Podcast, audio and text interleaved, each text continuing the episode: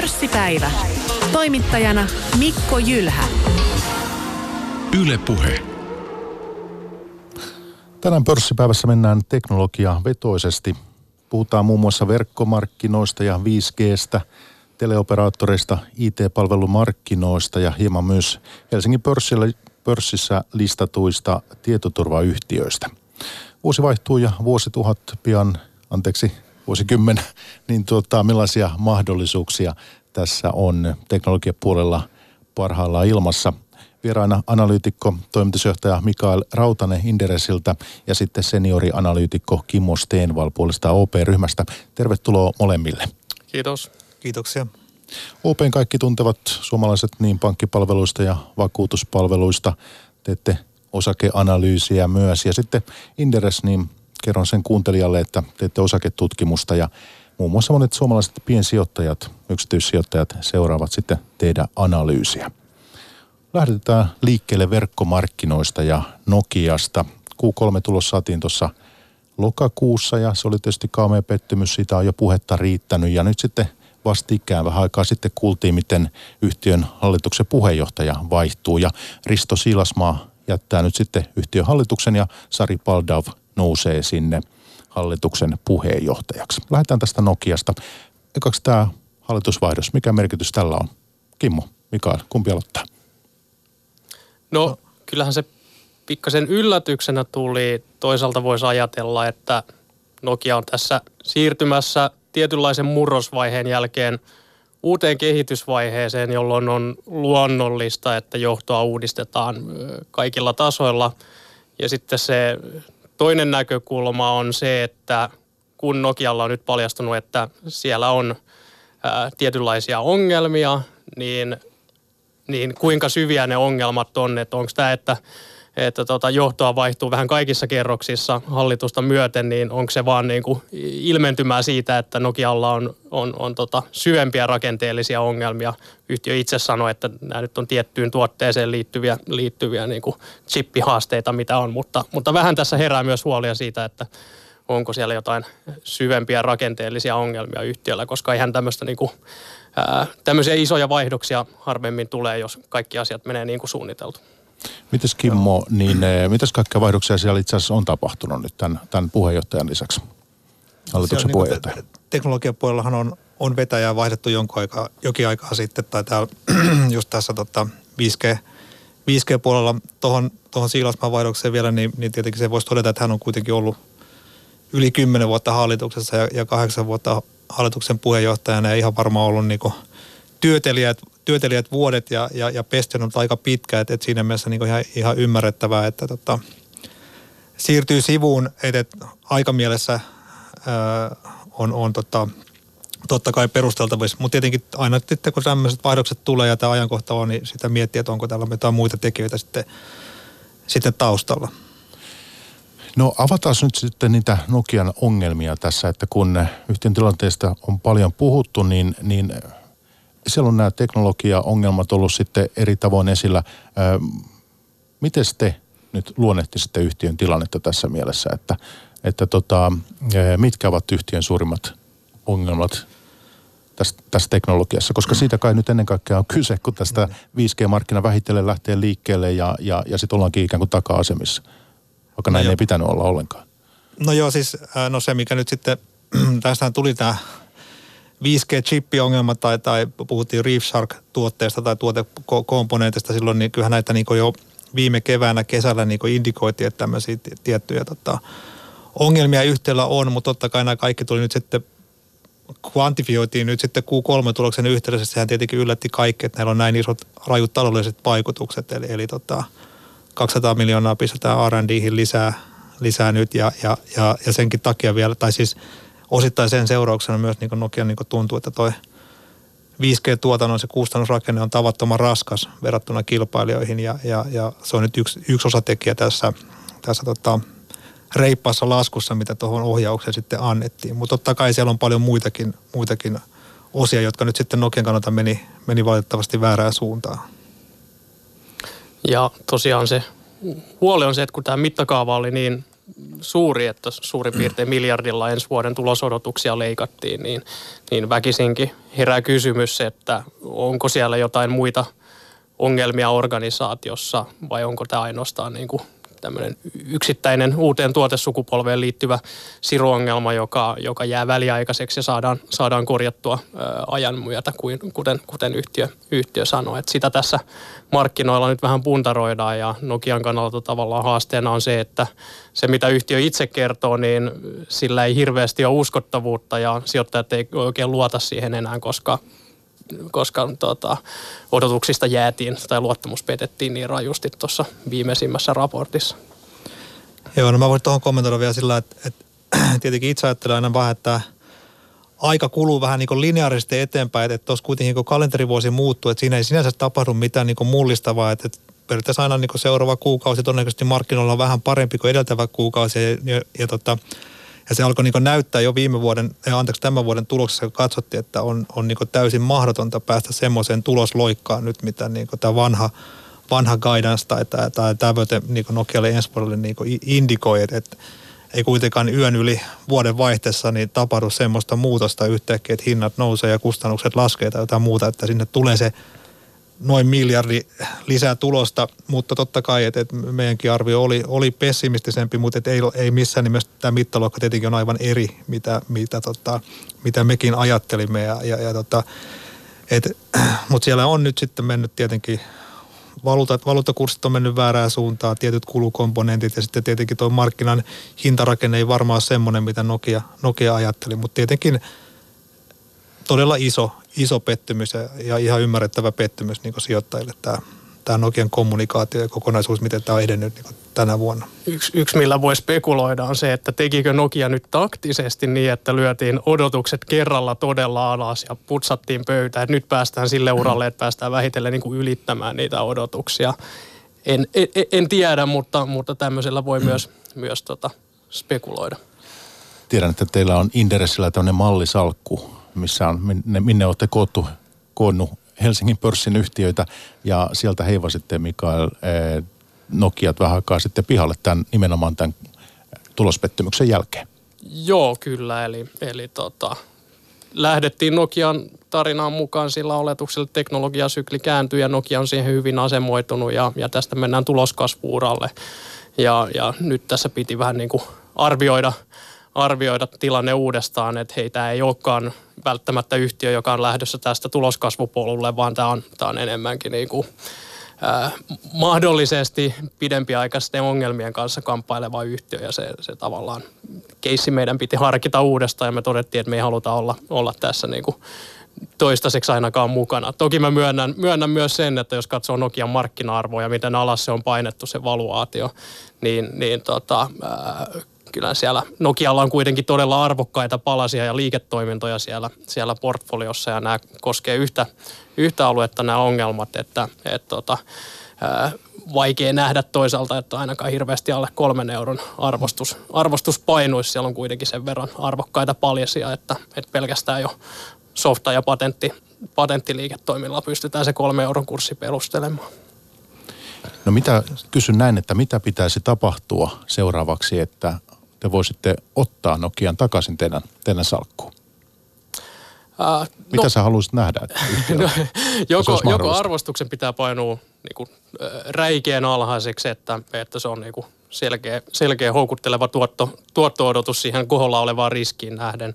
Ja toinen on sitten, että jos me saadaan yhtiöltä näyttöjä siitä, että joo, nämä ongelmat jää todella väliaikaisiksi ja, ja, ja tota, mennään sille luvatulle tulos, tulosparannuspolulle polulle nyt tässä, kun verkkomarkkinan sykli, sykli kääntyy ja, ja palautetaan luottamus sitä kautta, niin kyllähän niin kuin Nokian osakkeessa, jos nämä ongelmat, mitä yhtiöllä on, jos ne todella on väliaikaisia ja ne korjaantuu, niin kyllä siinä niin kuin parin vuoden tähtäimellä on, on ihan merkittävää, merkittävää vipua, vipua ylöspäin. Et kyse on nyt lähinnä siitä, että onko nämä väliaikaisia ongelmia vai, vai pidempiaikaisia rakenteellisia ongelmia, mitä yhtiöllä on. No joo, nämä on just semmoisia, että, että, että kun puhutaan chippituotannosta tai ohjelmistosta näistä, niin ei, ei, ei ole niinku semmoista viisasten kiveä, joka nyt sanoisi, että nämä on niinku kuukaudessa ratkaistu tai, tai kuudessa kuukaudessa tai, tai meneekö vuosi tai puolitoista vuotta ja, pysty, ja paljonko mahdollisesti menee sitten kauppoja sen takia ohi. Että tässä on kuitenkin iso monen vuoden sykli tulossa, mutta ne nimet pitäisi saada nyt papereihin, kun operaattorit tekevät näitä investointipäätöksiä. Niin se on niinku tärkeää. Tämä, nyt on tämmöinen etsikkoajo kuitenkin menossa, että nämä diilit, diilet tehdään niinku pääsessä nyt. Mutta entä jos käykin niin, että, että tämä homma, tämä 5G on jatkossa entistä enemmän kahden kauppa, Huawei, Ericsson. Entä jos Nokia jää tässä nyt selkeästi kisasta näistä kahdesta jälkeen? Se tässä no, niin kuin Nokian pelastus on, että tämä markkina on konsolidoitunut enää jäljellä olevaan kolmeen toimijaan ja, ja tavallaan se operaattorit ja tämä markkina tarvii sen, että siellä on, on kolme, kolme toimia. Jos tästä tulisi kahden kauppa, niin siellä ei olisi riittävästi kilpailua. Että siellä kävisi sama kuin Suomen, Suomen ruokakaupassa, että, että ei olisi, olisi tota riittävää, riittävää kilpailua. Se on operaattoreiden tahtotila. Nokian pelastus ehkä on se, että tämä markkina on tiivistynyt vain kolmeen toimijaan. Jos 15 vuotta sitten uudessa teknologiasukupolvessa olisi tehty vastaavaa kompurointia tuotteissa, niin, niin se olisi todennäköisesti verkkotoimittaja olisi kuollut pois silloin kilpailusta, koska kilpailu oli silloin niin veristä. Tämä antaa aika paljon anteeksi Nokialle tämä kilpailu, kilpailutilanne ää, tällä hetkellä, koska se on rajoittunut pääasiassa näihin, näihin kolmeen toimijaan. Ku, jokin ole. Niin sitten me, niin. ja sit me tää, siis yleensä kiinnitti huomioon vaan tähän mobile RAN, siis radio access markkina, joka on se kuuma topik. Totta kai Nokia on paljon muitakin tuotteita, kiinteäverkon tuotteet ja, ja optiset verkot, jotka toimii tavattoman hyvin, hyvin niin tällä hetkellä. Että tämä mobiilimarkkina on se iso kasvumarkkina tällä hetkellä ja totta kai tärkeä osa kokonaisuutta, mutta se ei missään nimessä ole ainoa osa, osa kokonaisuutta. No kysyn sen äh, nyt sitten pörssipäivästä. Tosiaan tänään mennään teknologiavetosesti ja ollaan 5G-markkinoilla tässä, mutta, mutta paljon muutakin on tunnin aikana luvassa. Mutta että pysytään tässä teemassa nyt vielä. Tämä on kuitenkin sellainen, joka suomalaisia piensijoittajia paljon kiinnostaa. Niin äh, kun puhutaan näistä kolmesta suuresta, Nokiasta, Huaweista, Ericssonista, niin voitaisiinko me kuvitella sellainen tulevaisuus, jossa sieltä nousisi uusia kilpailijoita haastamaan näitä kolmea? Mikael, ZTE, Samsung, onko se mahdollista? Kyllä näiden niin kuin asemat noissa operaattoreissa, näiden vakiintuneiden toimijoiden, niiden, niillä on niin vahva jalansija siellä operaattoreissa ja ne on, ne on niin syvällä niiden operaattoreiden infrassa ja järjestelmissä, että, että niitä on vaikea syrjäyttää ää, uuden verkkolaite, verkkolaitetoimijan. Et, et näen aika, aika, aika seventoiduiksi nämä asemat, mutta sitten pitkässä juoksussa, mistä se kilpailuuhka tulee Nokialla, niin, niin se on sitten ohjelmistopuolella niin kuin uudenlaiset disruptiiviset ohjelmistotoimijat, jotka, jotka sitten pyrkii näitä samoja verkkotoiminnallisuuksia ratkomaan ohjelmistopohjaisesti ikään kuin standardi, standardilaitteistoilla hyllystä toimistettavilla laiste, laitteistoilla. Se on ehkä se niin kuin pidemmän aikavälin todellinen kilpailuuhka, mikä, mikä tota Nokialle tulee, mutta sekin on teema, mistä on puhuttu mm. Vuosien ja vuosien ajan, ajan tota, että et sellaista – Kodak, Kodak-hetkeä, mitä, mitä jossain on spekuloitu, niin ei, ei sellaista nyt ihan yhden yön yli tuu, mutta, mutta kymmenen vuotta eteenpäin, niin, niin sen on Nokia itsekin sanonut, että tämä on ohjelmisto- ja palvelubisnestä eikä, eikä laitebisnestä pitkässä juoksussa. Ja tuossa pari vuotta sitten niin he osti Comptelin, tämmöinen ohjelmistoyhtiö. Muun muassa se ymmärtääkseni liittyy tähän kehitykseen nimenomaan. Osittain kyllä ja, ja, ja Nokiahan strategian yhtenä kulmakivenä on rakentaa itsenäinen ohjelmistoliiketoiminta painosanalla itsenäinen. Eli tota, sieltä, sieltä sitä kasvua ja arvonluontia pitkässä juoksussa Nokiakin hakee. No joo, se on juuri, juuri näin niin kuin Mika sanoi, että itsekin uskon, että tämmöinen niin perinteinen kilpailija, niin, niin se, siitä se mahdollinen kuolemanlaakso ei lähde liikkeelle, vaan, vaan tulee joku tänne poikkeuksellinen innovaatio, innovaatio oli sitten Palo Altosta tai Kiinasta tai mistä sitten tuleekin, eli, eli ohjelmistolla on isompi rooli – väistämättä verkossa ja tämä hardware-puolen puolen, tota, osaaminen ja, ja rooli jää, jää vähäisemmäksi. Ja, ja, tota, ja, ja kaikki avoimet platformit kehittyy huomattavasti nyt niin jo, jo, jo, tällä hetkellä. Mä tiedän, että operaattorit kuitenkin hakee, hakee kustannussäästöjä ja ohjelmistojen kautta niitä on helposti saatavilla. No Kimmo, sinä seuraat työssäsi myös teleoperaattoreita ja puhutaan niistä hetken päästä lisää yksityiskohtaisemmin, mutta että se, että tämä, että tämä on niin kuin kol, kolmen ison kauppa tällä hetkellä, niin, niin voitko sinä ikään kuin kuvitella sitä maailmaa ja onko se mahdollista, että tämä olisi jatkossa enemmän, entistä enemmän kahden ison kauppa? No onhan se tietenkin mahdollista nyt. Me, no Telekom Italia ainakin ilmoitteli, tai siis oli, oli, oli tämmöinen uutinen, että mahdollisesti jatkaa Huawei ja Bloom, äh, anteeksi, Huawei ja, ja Ericssonin kanssa ja Nokia jäisi puitesopimuksesta pois. On se mahdollista, mutta tota, mut, mut, sanotaan näin, että näillä kolmella isolla on kuitenkin niin merkittävät patenttisalkut 5G ja, ja se rooli on, on, on niin vahva ja ennen pitkää tämäkin ala tulee niin standardisoitumaan tai standardi valmistuu, niin, niin pitäisi ainakin nähdä se, ne, jotka on takamatkalla, pitäisi pystyä juoksemaan se kiinni.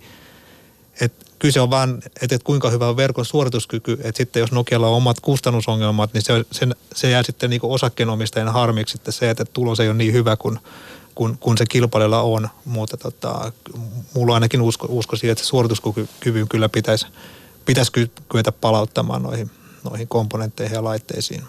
Että sikäli luottamusta löytyy. Kyllä joo, joo. Ja teillä on varmaan sitten molemmilla pörssipäivässä ei mitään ostoa vinkkejä tässä an, äh, niin anneta sieltä tämän ohjelman idea, mutta teillä luonnollisesti on myös jotkut tavoitehinnat, eikö niin? Sitten, koska Nokia molemmat työksenne seuraatte. Kyllä on jo. jo. 3,9 euroa on Open, Open tavoitehinta tällä hetkellä. Meillä on 3,6. Suositus on itse asiassa vähennä, eli osake on painunut jo aika selkeästi alle tuon tavoitehinnan, eli, eli tota, voinee olettaa, että joudumme päivittämään meidän, meidän näkemyksen yleensä. Jos suositus ja tavoitehinta on pahasti kurssiin nähden ri, ristissä, niin pääanalyytikko alkaa kuumottelemaan.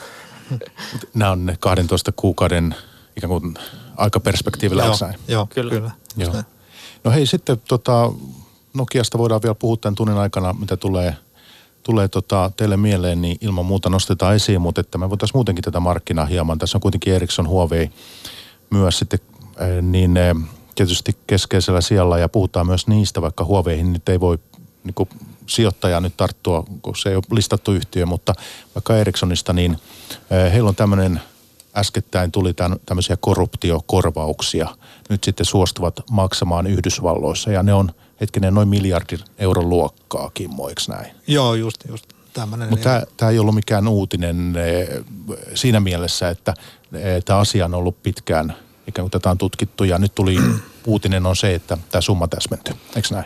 No joo, näin, näinhän tota, eli, eli tota, nyt en muistaisi niitä vuosia, milloin nämä väärinkäytökset on tapahtunut, mutta kyse oli viidestä, mark, viidestä viiva kuudesta markkinasta tuolla asiassa ja, ja, ja siellä tota, Eriksson on tehnyt yhteistyötä sitten jenkkiviranomaisten kanssa, kun näitä sotkuja on, on, on niin selvitetty ja ne tänä vuonna aiemmin tai Eriksson on itse sanonut, että tällä on merkittävä vaikutus heidän kassavirtaan, kun tämä sakko sitten tulee ja, ja nyt syksyllä sitten täsmentyi tähän.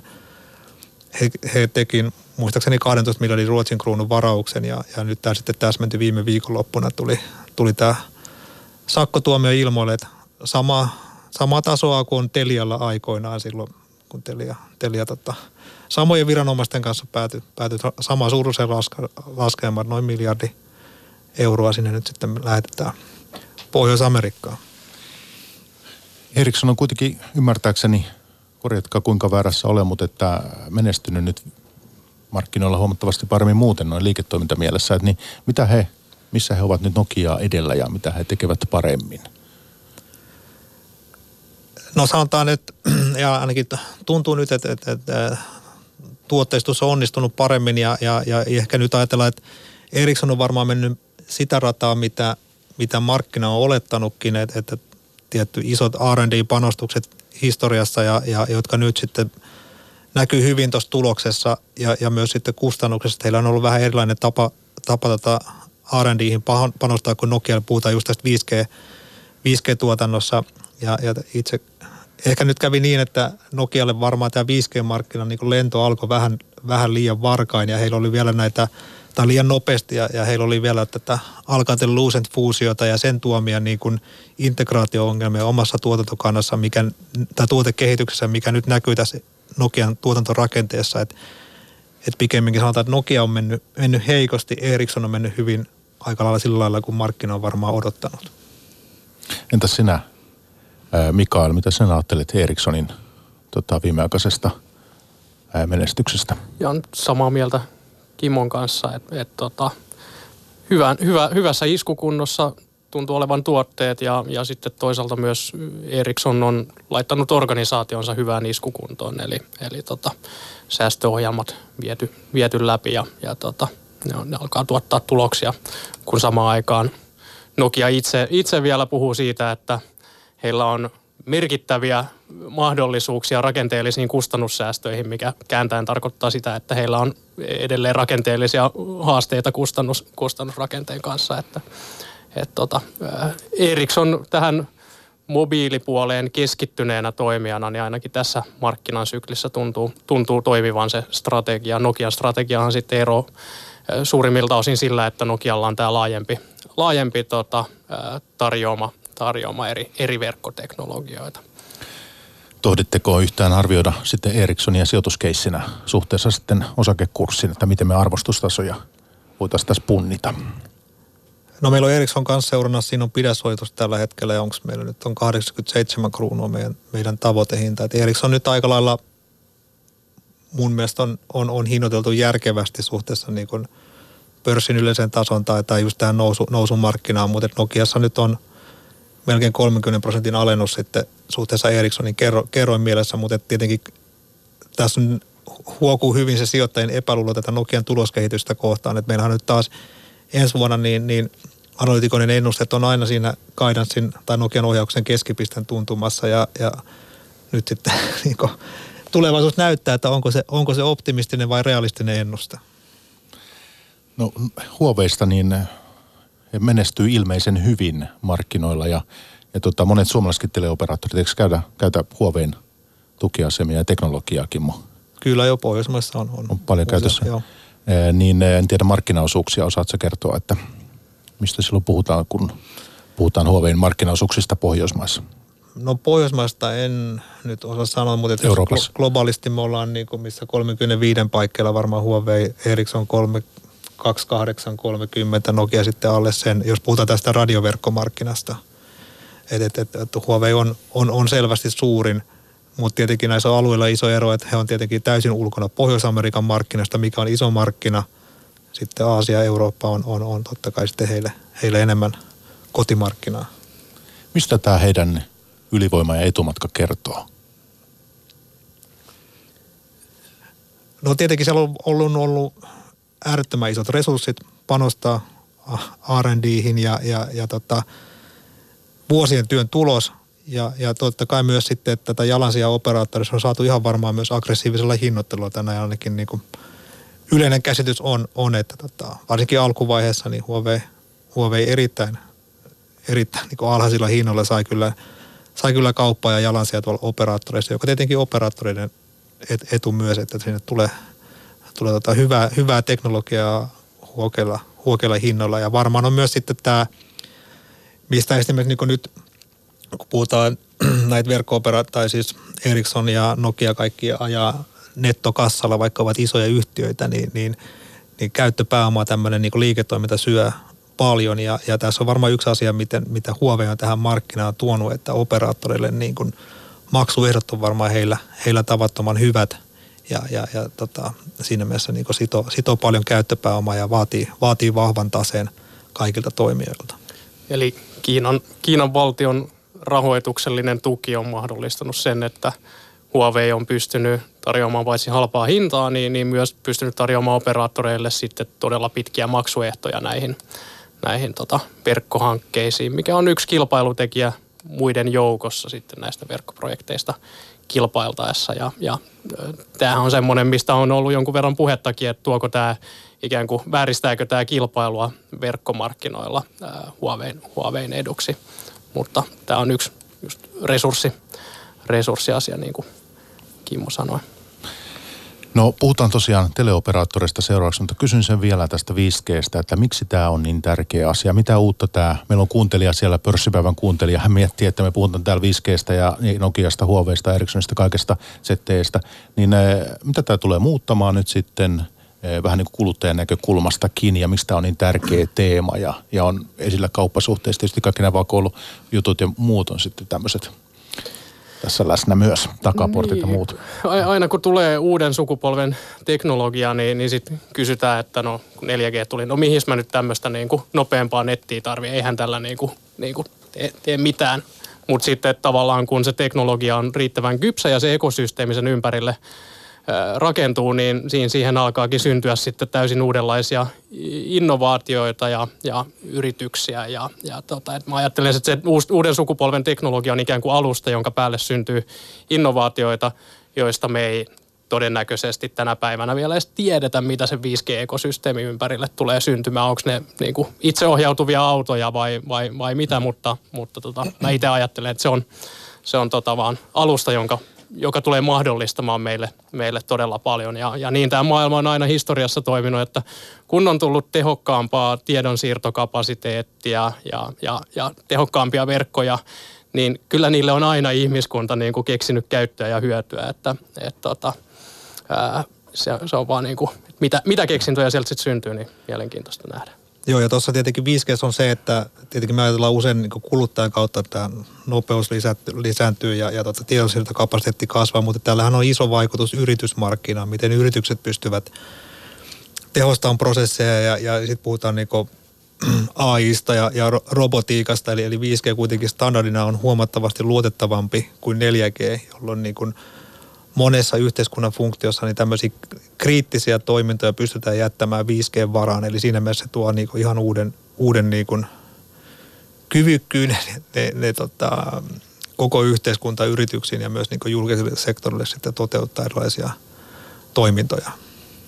Tänään pörssipäivässä puhutaan siis teknologiavetoisesti. Mennään tässä seuraavaksi teleoperaattoreihin ja kerron vieraat, että tänään täällä – Täällä meillä kanssani näitä kysymyksiä pohtimassa on eh, toimitusjohtaja analyytikko Mikael Rautanen Inderesiltä sekä sitten seniorianalyytikko Kimmo Steenval OP-ryhmästä ja Kimmo tuossa viimeksi äänessä. Eh, Kimmo, sinä seuraat operaattoreita ja puhutaan niistä nyt sitten, että DNA on nyt sitten hetkinen poistumassa listoilta. Telenor Kyllä. Norjasta osti suomalaisen DNAn ja meillä nyt listattuna sitten Helsingissä on tämän jälkeen Elisa ja Telia. Ja jos nyt otetaan tämä Telenor tässä, että jos joku suomalainen haluaa sitten ryhtyä tai ehkä on ryhtynytkin Telenorin osakkeenomistajaksi, niin eh, se, että minkälainen yhtiö tässä nyt ja keissi on kyseessä. Lähdetään tästä liikkeelle. Ja toimii siis Pohjoismaissa myös, myös sitten Aasiassa aika tavalla, eikö niin? No joo, nyt on nyt, sanotaan nyt ainoa pohjoismainen operaattori, jolla on tämä Aasian presenssi, kun, kun Telia sieltä aikoinaan on, tai on, on nyt niin vetäytynyt. Eli, eli he on joka Pohjoismaassa läsnä nyt niin DNA kautta myös sitten Suomessa ja, ja, ja sitten on Aasiassa, useassa Aasiassa maassa on, on mobiilioperaattorit ja, ja tota, heillähän oli tässä niin kuin, olisiko vuosia aikaa, kun he yritti uudelleen järjestellä tätä koko Aasian funktiota tämmöisen Aksiatta-ryhmän kanssa, mutta se, se, se ei totta, no, niin kantanut hedelmää ja, ja, ja, tota, ja nyt sitten jatkaa edelleenkin niin näillä vanhoilla, vanhoilla omistuksilla. Osahan näistä Aasian omistuksista on, on listattuja yhtiöitä paikallisessa pörssissä, ei näitä täysin omista. Tämä on aika jännä, että tässä siis on siis tämä pohjoismainen markkina ja omistus täällä ja toiminta täällä ja sitten kuitenkin Aasia. Miten tämä on oikein syntynyt näin, että tämä on kuitenkin jännä yhdistelmä? Että sitten on vaikka muualla Euroopassa tai jotain? Niin on näin, näin Pohjoismaissa on ollut tätä mobiilialan, mobiilialan pioneereja ja, ja silloin on nähty, nähty sitten tietenkin aikojen saatossa se, että tätä osaamista pystytään viemään maihin, jossa se tuli myöhemmin, eli, eli kun meillä kuitenkin Suomessa tai Ruotsissa tai Norjassa oli, nähtiin, miten tätä markkinaa pystyy kasvattamaan ja tilaajamäärät kasvaa, niin, niin, niin sitä kautta nämä sitten nämä kaksi mainittua yhtiöä on lähtenyt myös noille, noille tota, varhaisemmille mar- tai markkinoille, jotka eivät ole silloin lainkaan, lainkaan näin kypsiä vielä. Miten Telenoria pitäisi punnita sitten sijoituskeissinä? No onhan se tavattoman hyvä, hyvä yhtiö, mutta tietenkin jos me katsotaan nyt niin näitä pohjoismaisia, mitä sijoittajat arvo, arvostaa, niin kyllähän niin Tele2, Elisa on, tämmöiset vakaat pohjoismaiset nimet on, on tavattomasti ollut sijoittajien suosissa ja katsoo kurssikehitystä, niin kyllähän nämä on ollut niin kovia nimiä nyt niin oikeastaan millä ajanjaksolla tahansa. Teillä nyt on jonkun verran jäänyt, jäänyt näistä, mutta et näihin Aasian markkinoihin yleensä liittyy sitten, että harvoin on niin, että ne kaikki markkinat on sama, samaan aikaan hyvässä sykkeessä. Että siellä voi tulla ylimääräisiä veroja ja tai siellä voi olla niin maajäristyksiä ja sulla tuhoutuu 30 prosenttia verkosta sen takia. Ja, ja, ja tota, tai sitten hallitusvaihtoa ja pistetään jonkunnäköinen teleoperaattorin vero, kerätään vähän valtion kassaan. Tai taajuusmaksut voi olla tavattoman kovia. Et siellä on isoja riskejä ja, ja, tota, ja totta kai se markkina kasvaa jonkun verran paremmin kuin, kuin, kuin täällä Pohjoismaissa, mutta ei nyt ihan, ihan niin merkittävästi kuin joskus takavuosina, jolloin tilaajamäärät oli siellä vielä hyvin alhaiset. Niin siis Telenor toimii hetkenen Taimaassa, Malesiassa, Myanmarissa, Pakistanissa ja Bangladesissa. Just näin, joo. Ja, ja tota, nyt sitten jos arvostuksista puhutaan, niin tosiaan joku Elisankin PEC, kun vilkasin sitä ennen lähetystä, niin onko se huitelee jossain 25 tienoilla kutakuinkin? Joo, tällä hetkellä on. Että joo. Et miten Telenorin suhteen se? No sitä mä en nyt muista, missä se on, mutta alhaisemmilla on, on koska näihin, tietenkin näihin Aasian maihin liittyy myös sitten valuuttariskiä ja, ja, ja, ja tämmöistä. Että tässä on niin kuin sijoittajat huomioon näitä totta kai sitten niin ajatuksissa, että ne ei, nyt ei välttämättä ole sitten todellisia kultakaivoksia kaikki, tai ne ei saa niin ihan samanlaisia kertoimia kuin tämmöiset vakaat, vakaat Pohjoismaiden ympäristö. Se vielä Telenorista, että onko yhtiön ajatus sitten pysyä jatkossa myös noilla markkinoilla, Aasiamarkkinoilla? No kyllä tämä Aksiatta-kuvio osoitti, että he varmaan jotain, jotain vaihtoehtoa niin sinne, sinne niin miettii, mutta tällä hetkellä nyt ovat ainakin sitoutuneet niille markkinoille edelleenkin. No Teliasta. Nyt sitten hetkinen komissio näytti vihreää valoa, eikö tälle Bonnier-kaupalle? Joo, kyllä. Eli, eli se nyt allekirjoitettiin lopullisesti tässä joulukuun alussa, mulla on se käsitys. Niin eh, minkälaista, miten sijoittajan pitäisi ajatella nyt tästä, tästä, että Telia nyt sitten omistaa hetkinen MTVn Suomessa, eh, TV4 Ruotsissa, Seymour vielä, eikö niin? Joo, just näin. Miten sä suhtaudut analyytikkona? Sulla on Telia seurannassa. No joo, on, on se niinku, sanotaan, että se on hieno, hieno siinä mielessä, että tämä kauppa meni maaliin, että me nähdään nyt sitten, että mitä Telia tällä, tällä niin asset, tai tällä TV-yhtiöllä tekee. Että kyllähän moni on ollut skeptinen, kuten myös itse, että miten sillä nyt sitten arvoa kyetään luomaan, koska TV-markkina kuitenkin on niin kuin haasteessa, että, että, että mainostuotot tulee, tulee tasaisesti alas ja, ja kaikki tietää, että Suomessa esimerkiksi niin MTV-tulos on ollut heikko useamman vuoden, vaikka taloudessa on mennyt jo paljon, paljon paremmin. Eli streaming-toimijat tuntuu viemään tota katsojaosuuksia nyt jatkuvasti ja, ja, ja siinä mielessä se mainosraha nyt ei enää niin samalla lailla generoidu siellä, siellä perinteisessä TV-markkinassa kuin aiemmin. Ja, ja tota, mielenkiintoisia juttuja varmaan tulossa ja nythän niin kuin Ruotsissa on jo, on jo totta, no niin esimerkkejä tästä, että siellähän Comhem, tämä Tele2 kaapelioperaattoritoiminnan, niin siellä nyt sitten nämä TV4 ja Siimoren kanavat pimeni, pimeni viime yönä, että, että, että kun Telia ja, ja, ja Tele2 ei päässyt sopimusehtoihin näistä kanavan jakelusta. Että just me saatiin tämä EU-päätös, jossa piti niinku hyvillä ehdolla näitä asioita, asioita viedä, viedä eteenpäin, tai fair terms, tai mikä se termi nyt siellä onkin. Ja, ja, ja jostain siellä nyt kuitenkin sitten on niin, niin paha erimielisyys, että, että tota... Siellä ollaan ruudut, ruudut pimeänä. Niin, niin tällä hetkellä joo. No tota, minkälaista sä odotat sitten niin kuin, ää, tulosmielessä tämän kaupan jälkeen? Onko sillä kuinka, minkälainen merkitys sillä on Telian kannalta tuloksessa? No aika vähäinen se on, että et, et, et, jos me ajatellaan Telian käyttökatetta tai kassavirtaa, niin Bonnierhan on, on kuitenkin pieni osa sitä.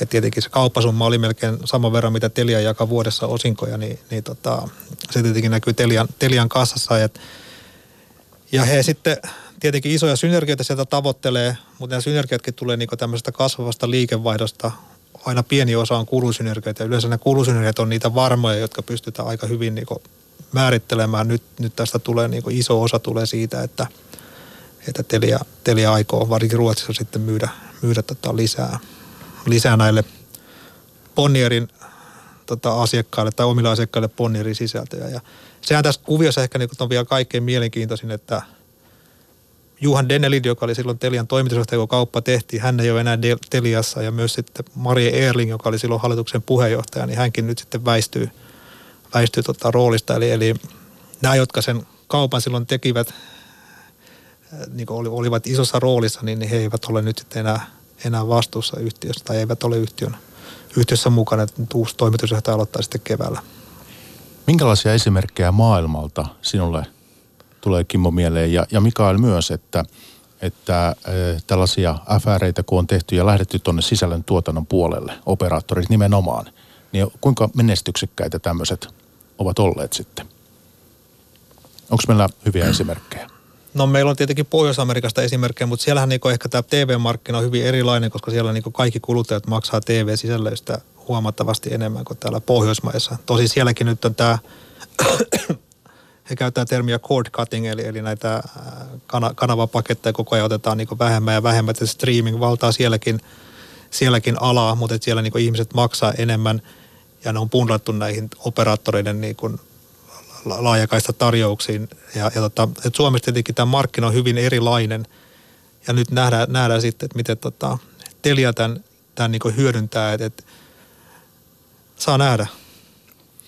Se on se, että kautta aikojen operaattorit on pyrkineet laajentumaan siinä arvoketjussa, että he ei halua jäädä pelkästään tämmöiseksi niin kuin bittiputkeksi infran toimittajaksi, vaan, vaan operaattorit on pyrkinyt sitten kasvamaan siinä arvoketjussa muihin, muihin alueisiin, just palveluihin ja mediaan, mutta sitten tavallaan, jos katsotaan pitkäaikaväliä ja isoa kuvaa, niin, niin se olennainen kysymys on, että pystyykö operaattorit, joiden ydinbisnes on kuitenkin sen infran hallinta ja sillä infralla rahan tekeminen, niin pystyykö he kilpailemaan internettoimijoita, Netflixiä ja vastaavaa vastaan niin kuin, tota, siellä, siellä niin kuin sisältö, sisältöpuolella, niin, niin tota, se, on, se on se iso kysymys.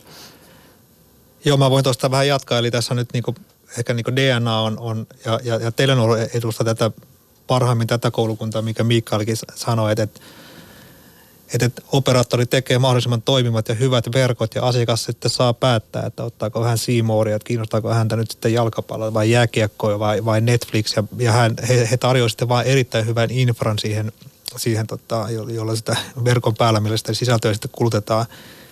Elisa on sitten ehkä tällainen niin välimaastossa, että, että he, he käyttää muutamia miljoonia euroja vuodessa, tekee erittäin niin laadukasta tätä suomalaista draamaa, jotka he näyttäisivät täällä viihdepalvelussa. Ja tämäkin on siinä mielessä, että tämä on niin kuin, kun sitä ei kukaan muu Suomessa tee, me ollaan kuitenkin pieni, pieni, tota, pieni kielialue, että siihen ei, ei kohdistu kansainvälistä kilpailua, kukaan muu ei suomalaista draamaa tee. Mutta nämäkään ei ole Elisalle mitään tämmöisiä... Kaupallisesti. Niin, käänteen tekeviä juttuja, että ne on pikemminkin tämmöistä asiakassuhdetta vahvistavia ja, ja, ja sitten kun ne on näytetty siellä omassa palvelussa, niin sitten annetaan sitten TV-kanavia. Ne voi olla myös, että TV-kanavat osana, osalla ottanut osaa kustannuksia tai sitten annetaan ulkomaiseen jakeluun. Ja nyt sitten Telia ottaa tämän vahvan harppauksen siihen, että luottaa tähän, että heidän ostamat ja toimittavat sisällöt ovat juuri niitä sitten, mitä asiakkaita kiinnostaa. No, Teliasta vielä, niin eh, siellä Ruotsin valtio on edelleen hyvin merkittävä omistaja. Siitä aikoinaan ollut puhetta, että Ruotsin valtio myisi omistusta, mutta kun katsoin ennen lähetystä, niin sehän oli lähes 40 prosenttia edelleen. Näinhän se oli. Se oli silloin se Telia Sonera fuusio silloin muistaakseni tota, no mulla se prospektus on vieläkin siellä jossain hy- hyllyn pohjalla tai tota, mutta silloin sitä lupaltiin, että, että, tota, että se omistusosuus osuus laskee, mutta eipä ole, eipä ole laskenut. Kyllä on edelleenkin merkittävä omistaja. Et suomalaiset myy, mutta ruotsalaiset sitten ei luopunut, tämä valtio. Niin, ja samahan muuten Telenuurissa on Norjan valtion Telenuurissa erittäin iso, iso omistaja edelleenkin. Hei, ihan lyhyesti toi Tele2 vielä tässä, nostit senkin nimenä jo esiin, niin se on tarjonnut tämmöistä huimaa kasvua hetkinen 2018, eikö jotain 10 prosenttia liikevaihto kokonaisuudessa, kuin väärin? No joo, siis, siis kasvua ihan varmaan jo, koska tehtiin tämä Comhem-kauppa, eli, eli tämä Comhemhan on niinku, no Comhem on siinä mielessä erikoinen, siis se on tämä kaap, ruotsalainen iso kaapelioperaattori, joka, joka itse silloin 2000-luvun alussa, kun te, tuli Telia Sonera fuusio, niin se regulaattori määrä silloin, että tämä kaapeliliiketoiminta pitää irrottaa ja se myytiin pääomasijoittajalle ja pääomasijoittaja piti yhteistä hyvää huolta ja se listattiin tuossa muutama vuosi sitten ja sitten lopulta Tele2 osti sen pörssistä pois. Eli Tele2 on nyt sitten Comhemin isäntä ja, ja tota, hyvin tänne samantyyppinen yritys kuin Elisa Suomessa tai, tai DNA Suomessa. Eli, eli on mobiilia ja sitten on niin kiinteäverkon, kiinteäverkon tarjonta. Ja siellähän nyt sitten hauska yksityiskohta on se, että Alison Kirkbyhän oli siellä toimitusjohtaja useamman vuoden ja, ja oli tämmöinen sateentekijä, että järjesteli se Tele2 uuteen asentoon, myi tiettyjä omaisuuseriä ja sitten osti just viimeisenä työnä ehkä tämän Comhemin. Ja nythän Alison Kirkby sitten siirtyy Telian toimitusjohtajaksi ens, ensi keväänä, että et, tota, vanhalle pääkilpelälle menee, menee nyt sitten sen puikkoihin. Onko muuten ihan mielenkiinnosta, niin onko toi markkina jotenkin reagoinut tämmöiseen – tämmöisen tota johtajavaihdokseen, onko, onko se luonut jotakin odotuksia tai näkynyt jotenkin kurssissa tai jossakin? No hetkellisesti näkyy kurssi silloin myönteisesti, mutta nyt Telia on taas valunut sinne 40 kruunun, kruunun tuntumaan. Että, että hänhän oli niinku Tele2 kyllä niinku sate, sateentekijä, että oli, oli, teki tavattoman hyviä järjestelyjä. Mä itse uskon, että Teliassa ei ole niinku samantyyppisiin järjestelyihin niinku mahdollisuutta, koska yhtiön rakenne ei ole lainkaan niin hajanainen kuin Tele2 silloin oli, kun hän, hän sinne, sinne meni. Että et Teliassa ei tämmöisiin rakenteellisiin järjestelyihin ole, ole, ole niin paljon varaa tai siis ei ole tarvetta. Heillä on tämä Pohjoismaat ja Baltia, missä he tällä hetkellä toimii. Sitten hei, voitaisiin ottaa tietoturvaa operaattoreiden jälkeen tässä. Meillä on parikymmentä saa vielä pörssipäivää jäljellä.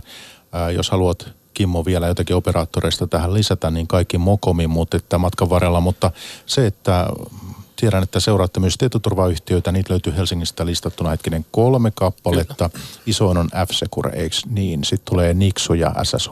Joo tällaiset. Kyllä, tällaiset. Niin otetaan vaikka tässä nyt sitten eh, F-Secure, tuttu firma Mikael, sinulle, tiedän sen, niin, eh, tai molemmille tietenkin, niin, niin mitäs heille kuuluu? F-Securessahan on, jos katsoo reilu viisi vuotta taaksepäin, niin yhtiössä on aika iso tämmöinen murros käynnistä täältä niin kuin päätelaitteiden virustorjunta ja suojausyhtiöstä, hyvin kuluttajavetoisesta yhtiöstä nyt tänne yritys, yritys kyber, kyberturvallisuuteen, että et siirrytään sinne yrityspuolelle, missä se markkina on huomattavasti houkuttelevampi ja kasvavampi. Ja sitten toisaalta myöskin, myöskin se, että siirrytään siitä päätelaitteiden virustorjunnasta, mikä on kybermarkkinassa semmoinen ää, aika vakaan kasvun alue, sitten siihen, että pyritään havainnoimaan niitä uhkia, jotka on jo päässeet sinne verkkoon ja reagoimaan niihin, eli, eli rakennettu rakennettu siihen uutta, uutta tota, tuote- ja palvelutarjoamaa. Tämä on ollut semmoinen reilu viiden vuoden matka, mitä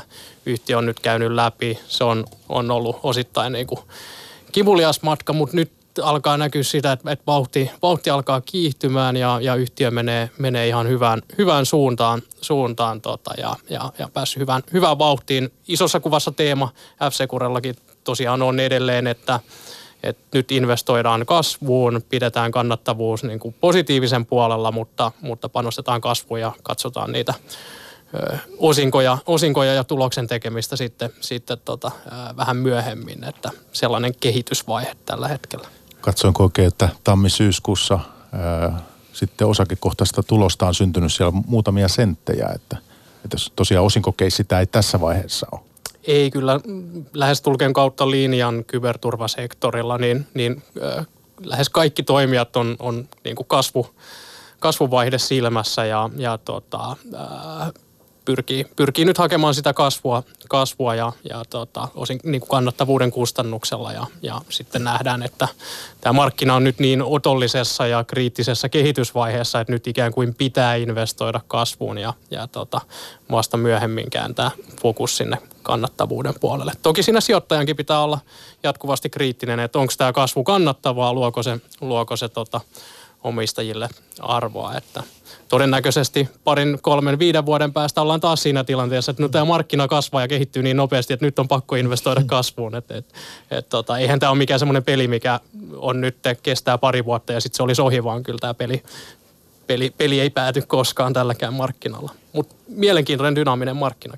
Mutta onko sinulla ää, nyt sitten mielessä jotain ulkomaista tämän alan yhtiö, joka on ikään kuin päässyt jo kannattavuudessa sitten siihen pisteeseen, että se ei ole pelkästään sen kasvun ja tulevaisuuden rakentamista, vaan jo ikään kuin tehdään massia sitten. No jos ottaa tuolta sektorilta yhden yhtiön, israelilainen checkpointti, niin heidän liikevoittomarginaali on 60 prosenttia. Eli, eli sellainen kannattavuustaso, mitä, mitä maailmalla harvalla yhtiöllä, yrityksellä niin kuin näkee. Ja kyllähän se toki osoittaa sitä, että jos sä tällä markkinalla pääset tiettyyn skaalaan ja, ja, ja saat luotua tietyn kilpailun, ne voi olla hurjaa ne kannattavuusmarginaalit, mitä, mitä silloin, silloin saavutetaan. Et toki sijoittajia houkuttaa se, että sitten jos siellä osuu tuossa markkinassa siihen tulevaisuuden voittajaan, niin, niin tuota, tuottopotentiaali voi olla aika korkea. Mutta mistä tämmöinen marginaali oikein syntyy?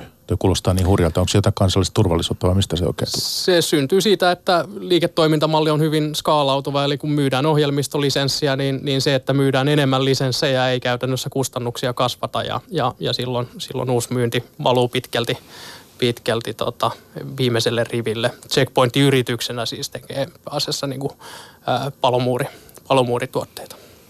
Mites milloin suomalaiset pääsee tämmöisiin lukuihin, Kimmo? No joo, tietenkin ei varmaan ihan tuommoisia lukuja päästä. Nyt mainitsit tuon kansallisen turvallisuuden, niin mä, itse mä en checkpointia tunne niin hyvin, mutta et ihan varma, uskoisin näin, että Israelin niin kun julkisella sektorilla on myös, myös heidän tuotteet käytössä ja sinänsä on semmoinen niin ehkä tietty suojattu kot, kotimaan markkina. Totta kai he on iso yritys, että myy myös paljon, paljon muualle. Se, että onko se tuotesukupolvi nyt sitten, kuinka paljon siellä on hardwarea ja kuinka paljon siellä on investoitu näihin kasvuun, että, että tai tähän cloudiin ja SaaS-tyyppisiin niin ratkaisuihin, mihin kaikki muut investoi, että et, onko se pysyvä taso tämä, missä me nyt t- tällä hetkellä ollaan. No ainakin markkina tuntuu olevan sitä mieltä, että heillä on niin äärimmäisen korkeat kertoimet, millä tota, ainakin muistaakseni, missä, missä tota, no, niin tämä checkpoint tällä hetkellä pyörii. Mutta sitten tässä on niinku isoja, että loppujen lopuksi isoja eroja yritykset loppujen se on aina niinku omistajina asia, että miten he, miten he miettii, että, että tosi monet jenkkifirmat ajaa niinku punaisilla luvuilla, eli tun, tulos on niinku tappiolla oikein tuntuvasti. Ja, ja investoijat on sitä mieltä, että pitää painaa kaasua ja, ja, ja tota noin, niin, niin, niin, hakea kasvua. Et itse asiassa niin f on varmaan sektorin sisällä niin uskoisin, että on niin keskitasoa kannattavuudessa, että ei mitenkään – mitenkään huonosti kannattava yhtiö. Ja tietenkin jos katsoo tätä kasvua ja, ja, ja kannattavuuden suhte, suhdetta, niin se on heillä olla aina ihan mun mielestä niin järkevässä balanssissa. No sitten tota, hetkinen Niksu, niin heiltä tuli tulosvaroitus tässä, eikö tullut aika äskettäin? Kyllä, eli, eli tota, Niksu listautumisen jälkeen 2014 lopussa listautui, lähtenyt sen jälkeen hyvin, hyvin yrityskauppavetoisesti – rakentamaan tällaista pohjoismaista tai pohjoiseurooppalaista kyberturvan palveluyhtiötä ja he on sitä strategiatyötä tehneet hyvin systemaattisesti ja johdonmukaisesti, tehneet hyviä yrityskauppoja, mutta se on tässä tullut selväksi, eikä se mikään yllätys ole, että kun kasvetaan vauhdilla ja tehdään yrityskauppoja, niin ongelmia tulee matkalla. Kaikki ei mene aina, aina ihan putkeen.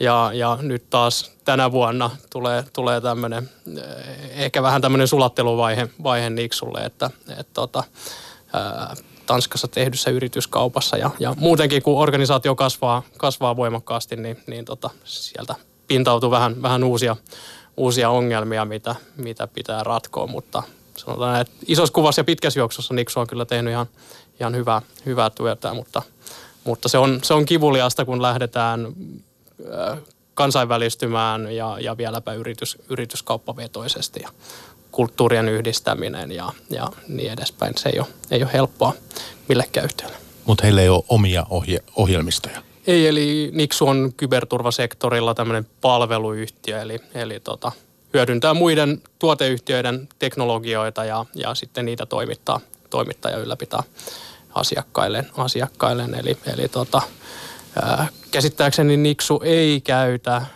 F-Securen, F-Securen tota, näitä havainnointi- ja reagointiteknologioita, vaan F-Securen kilpailijoita, mutta voisi hyvin olla mahdollista, että Niksu, Niksu hyödyntäisi omissa palveluissaan myös F-Securen tuotteita ja teknologioita. Haluatko vielä Kimmo heittää lyhyet kommentit Niksu, SSH? No ei, ei tuohon Niksun varmaan mitään täydennettävää on. Että tietenkin nämä on, on yritysmarkkina on aina, on, on, on totta, varsinkin yhtiö kasvaa, niin – kun tulee isompia asiakkuuksia, kaupan keskijoukko kasvaa, niin se sitten miten ne ajoittuu vuodelle ja, ja miten tätä liikevaihtoa sieltä sitten niin generoituu, niin se, se tuo niin isoa, voi tuoda isoa heiluntaa siihen tulokseen ja, ja kasvuun, miten ne sitten rajo, sattuukin asettumaan. No SSH tuli kans, kans tulosvaroitus nyt joutuu laskemaan tota liikevaihto-ohjausta, että tietenkin on selvästi pienempi yritys ja heillä on muutama tuotealue, millä, millä he, he, he operoi tällä hetkellä, että teknologisesti – ihan, ihan mun mielestä hyvä yhtiö, mutta tietenkin tulosmielessä vaan tuntuu, että polkee paikoillaan. Että et, kun kasvu kuitenkin vaatii huomattavia pääomia kanssa ja, ja tota, siitä, siitä kuitenkin SSH on nyt vähän, vähän ollut niukkuutta, että ei ole, ei ole, ei ole voitu tasen puolesta niin panostaa siihen kasvuun ehkä niin paljon, mitä olisi, olisi pitänyt.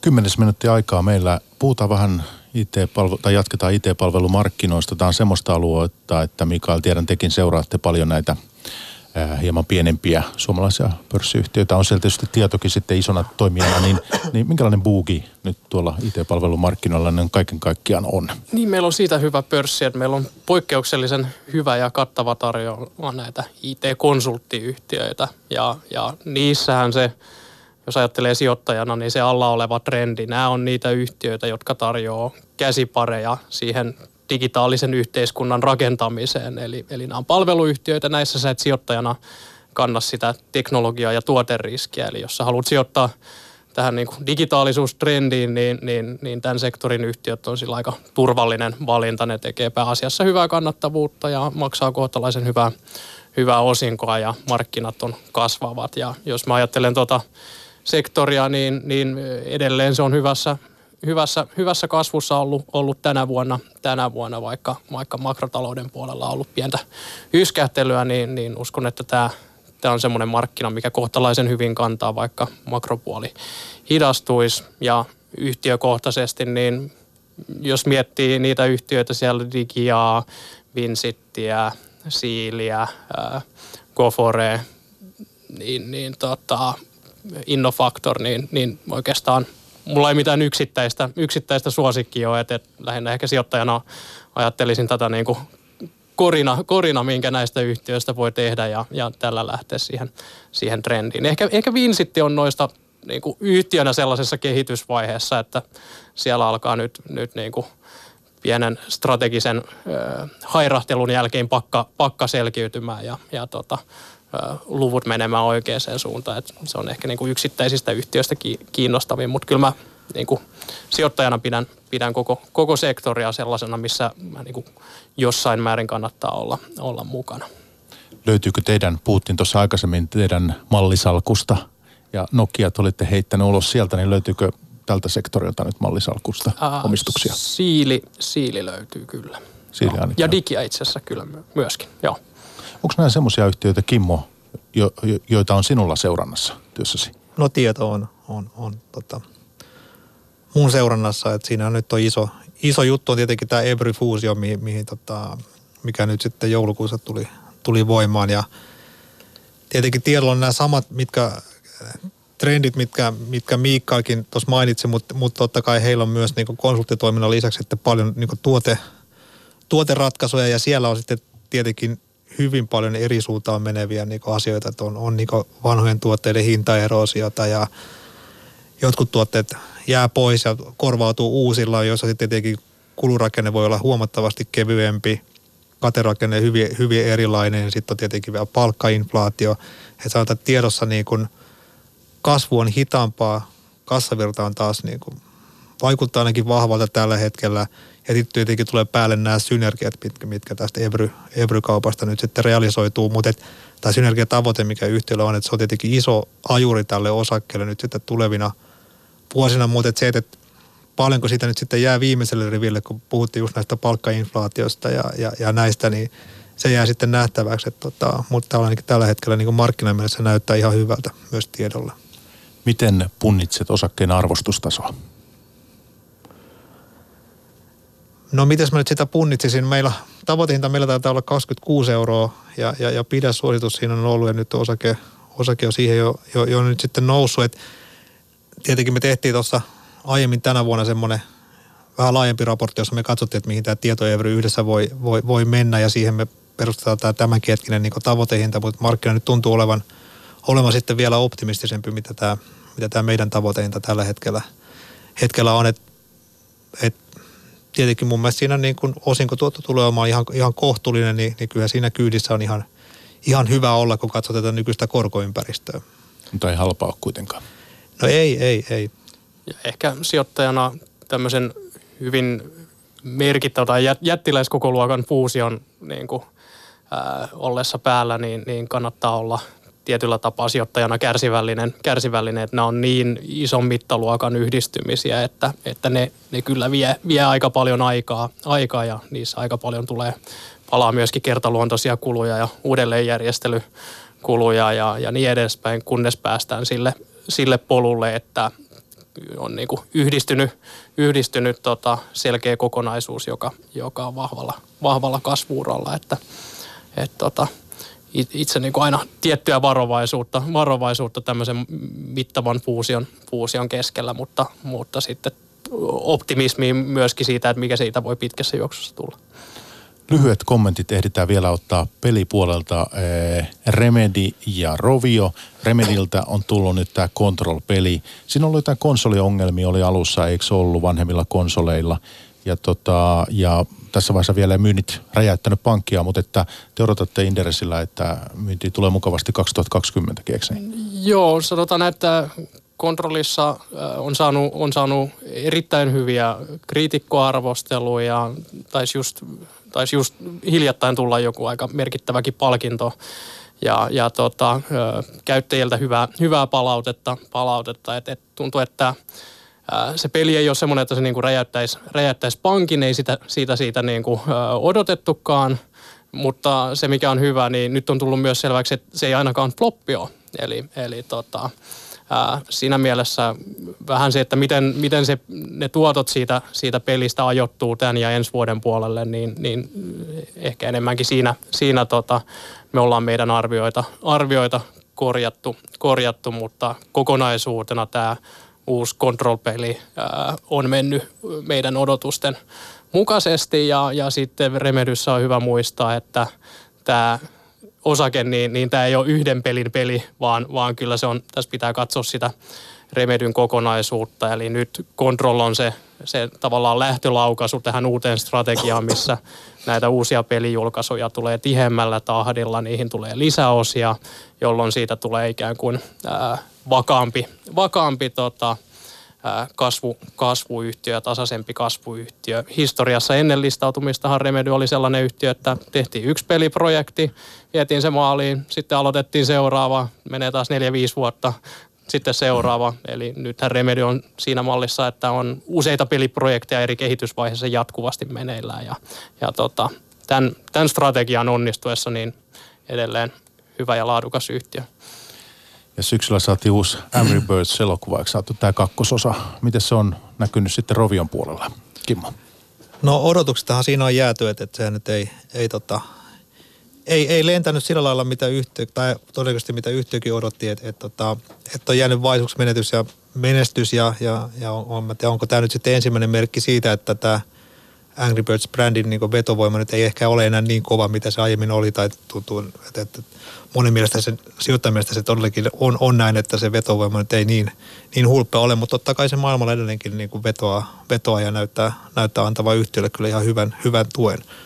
Mutta sitten on tietenkin tämä peliportfolio, mihin tämä, nämä ongelmat tällä hetkellä nojaa, tai siis Dream Blast, hyvä uusi peli, mutta se vaatii koko ajan investointeja se peliportfolion kasvun tai jopa sen nykyisen liikevaihdon ylläpitäminen. Se näkyy tuossa kannattavuudessa sitten, että että kyllähän noilla niin käyttäjähankinta investoinnilla niin yhtiön pitäisi kasvaa kyllä huomattavasti enemmän, mitä se tällä hetkellä kasvaa. Tässä vaiheessa hei, on aika kiittää. Kiva, että pääsitte Kimmo Stenval OP-ryhmästä viimeksi tuossa äänessä ja sitten eh, Mikael Rautanen Inderesiltä. Hienoa, että pääsitte pörssipäivän vieraksi. Kiitos. Kiitos. Pörssipäivä. Toimittajana Mikko Jylhä.